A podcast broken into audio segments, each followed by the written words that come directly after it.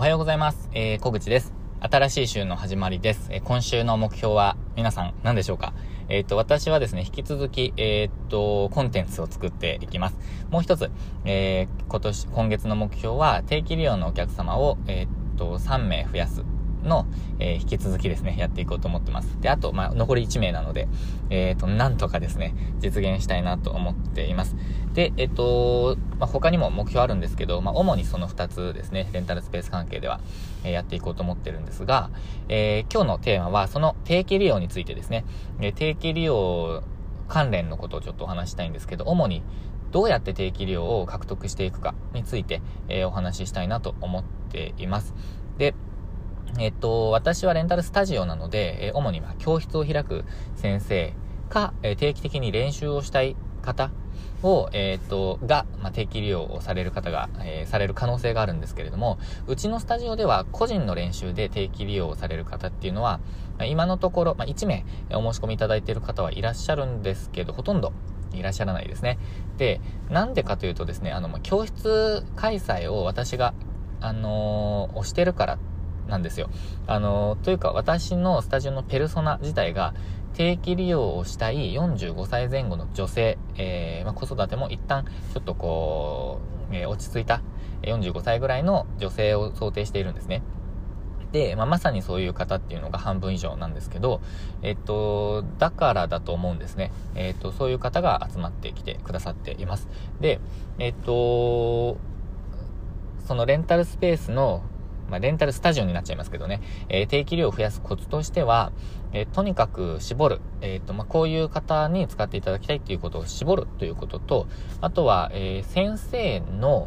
役に立つというか、役に立つ情報をもう積極的に提供するということですね。それはサポート全般を言う感じですね。発信活動をサポートしたりとか、集客のアドバイスをさせていただいたりとか、これまでやったことがない方ですね。に、いろんなサポートをさせていただく、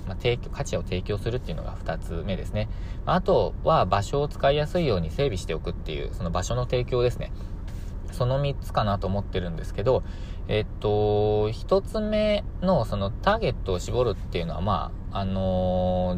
できると思います。で、3つ目の、場所を提供っていうのはもちろんできるんですけど、綺麗に保つとか、定期利用でも使いやすいようにするとか、そういうことはあるんですけど、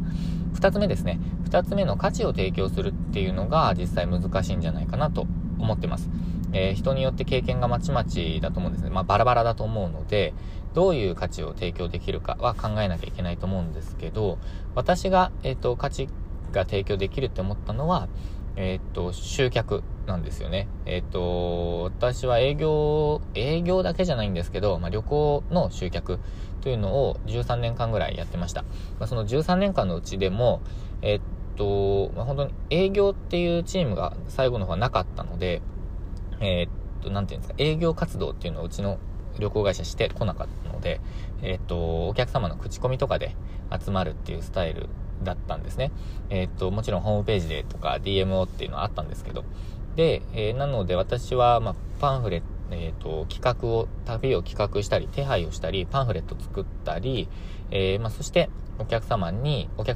を、集める。それが営業に当たるんですけどね。お客様に声かけたりとか、私が行きますっていうことを発信したりとかですかね。で、あとは、添乗といって、いわゆる添乗員ってやつですね。私たちはツアーコンダクターって呼んでたんですけど、それを、やっていました。で、その中で私は比較的ですね、集客は得意だったというか、一番お客様を集めていた一人でした。人数で数値化していないんですけども、多分一番集めてたと思います。で、そのコツとかは、なんていうんですかね、本当に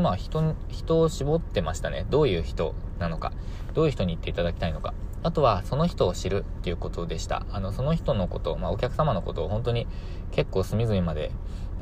知って、お客様に提供してました。なので、お客様が参加したいって言われた、ツアーでも、それ多分、なんとか様が行かれても面白くないかもしれないですっていうことは、失礼じゃない範囲でお伝えしたりもしてたんですけど、その相手のことをよく知って、で、何に困っているかをなんか提供するっていうのをやっていました。で、今、それをですね、教室の、募集に活かしているんですけど、それは先生自体に価値提供するっていうことと、先生の未来の生徒さんの、に価値提供することを先生に教えているっていう感じですね。ちょっとなんか言葉にすると難しくて私うまく説明できなかったんですけど、そんな感じですね。先生に対して、そして先生が生徒さんに価値提供するお手伝いみたいな感じです。で、例えばコンセプトを絞ること、ターゲットを絞ること、コンセプトを明確にすること、あとは発信活動で大事なこととか、なんかそういうことですね。で、そういうことをしながら、もういくらダンスが上手くても、いくら教えることが上手くても、収益化できなかった先生たちを、もしくは収益化が不安な先生たちを助ける。それをメインにしています。で、そこがうまくできると、レンタルスペースの、価値にもつながると思うんですよ。独自の価値ですね。他のレンタルスペースが何もしていなかったのに対して、うちなら集客できるとか、うちは盛り上がってるとか、なんかこう、なんていうんですかね、まあ、運気っていう言い方あれじゃん。なんかこう気が高いっていうか、なんか、そういう場所になっていくと思ってるんですよね。で、それがこう広まれば、教室の開催だけでも、運営ができるって思っています。で、生々しい収益のことをお話しすると、8月からは、だいたい10万円ぐらいが、定期利用の方からいただけるんですね。で、そうなると、普通のご利用、単発のご利用はほとんど、利益になるわけです。で、それって精神的な安心感にもつながりますよね。すごく、安定にもつながりますし、で、定期利用の方、教室を開くとそんなにこうパンってやめたりとか変えたりってなかなかしづらいじゃないですか。で、集客もできていると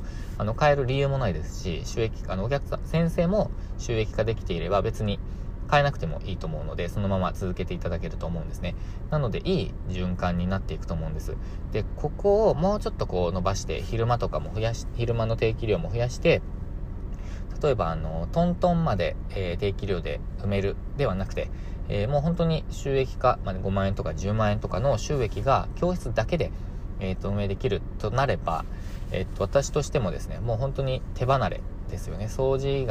掃除とちょっとした運営、お客様とのやり取り以外は、時間をかける必要がなくなるので、一旦このスタジオは手離れをして、また他の、店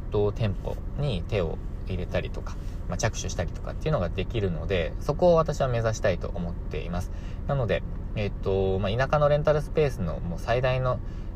コツは、定期利用ですね。最近、ちょっと比重が変わってきました。もうとにかくウェブ戦略だって私は言ってたんですけど、ウェブ戦略は間違いないんですけど、定期利用ですね。定期利用をとにかく集める。それがウェブ戦略の目的に今はなっています。ちょっとこう私も、経験を積みながら考えが少しだけ変わってきました。でも当たり前と言っちゃ当たり前なんですよね。定期利用を集めるっていうのは、ミツさんも、引きこもり社長ミツさんも前々から言われていますし、ずっと発信もされてますし、私もミツさんから教えてもらったことなので、もちろん、理解はしていたんですけれども、やっぱり大切だなって思いました。で、田舎に関しては本当にもうすごく大切です。都会だとやっぱり人口が多いので、使う人数自体も多いんですよね。なので、普通の単発のご利用だけでも、収益化できると思うんです。でも、田舎だとやっぱり人数が少ないので、利用されるお客様自体が少なくなっちゃうんですよ。そうすると、やっぱり収益って上がりにくいんですね。で、それで大きな収益を上げられないって私は言ってるんですけど、でも定期利用だけは違うんですよね。定期利用だけは、安定して収益を上げられる。そう思っているので、とにかく定期利用のご利用を集める。それがポイントだなと思ってます。で、今、コンサルをさせていただいている方たちにも、定期利用を集めましょうっていうふうに積極的に、お話ししています。スタジオが最も定期利用を集めやすいと思うんですけど、それはサロンも、会議室もですかね、いけると思うんですが、私はサロン、スタジオ、メインにやっていきたいと思っているので、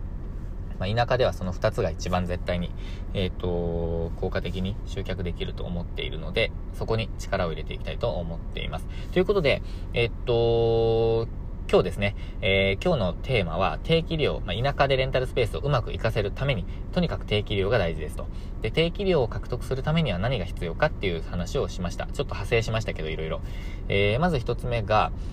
価値提供をする失礼しました間違えました定期利用をするための3つのポイント、それは、ちょっと一つ目になっちゃいましたけど、価値提供をすること、そして場所を、提供すること、そしてちょっとさっき一つ目に言ったことど忘れしちゃいましたね。あんまり大切に思ってないのかもしれないですね。何だったかな。なんかちょっとど忘れしちゃいましたけど、最初の方に私言えましたよね。なんだっけな。ちょっと本当にど忘れしちゃいました。失礼しました。でも、とにかく定期利用。集めるっていうことが大切ですっていう話をさせていただきました。ということで、すでにレンタルスペース運営されている方は、田舎なら、ぜひちょっと参考にしていただけたらと思いますし、これから、やってみようかなという方は、コンセプトの時点から定期利用を集めるにはどうしたらいいかということ、ターゲットとかも含めてですね、そこを考えながら進めていかれると、すごく後々楽になるのが早いかなと思っていますので、参考にしていただけたらと思います。このあたりちょっとコンテンツにもしていきたいなと思いますね。ということで、今日も最後までご視聴いただきましてありがとうございました。今日もチャレンジできる1週間にしていきましょう。